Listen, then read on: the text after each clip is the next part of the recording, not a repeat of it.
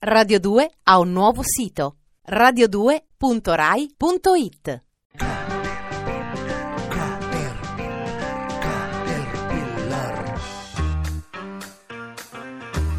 Caterpillar presenta Che giorno che fa? Demetrio Stratos nasce ad Alessandria d'Egitto con il nome di Evstratios Dimitriou. Cresce ad Atene, si trasferisce a Cipro e a 17 anni arriva a Milano. Si iscrive ad architettura e intanto suona, sempre. Entra nel gruppo dei ribelli, ne esce, fonda gli Area, ne esce, si sposta a New York, canta e suona da solo, con altri, al chiuso, all'aperto e il 13 giugno del 1979, a 34 anni, muore.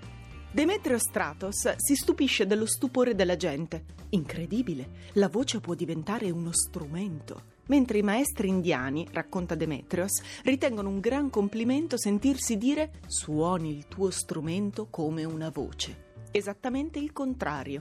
Noi, la nostra voce, non sappiamo da dove viene, dove va e come funziona. Lui, il ribelle, cercava, sperimentava, perdeva il controllo per investigare tutte le possibilità e poi lo rimetteva quel controllo per suonare i suoni scoperti, per cantare l'impossibile.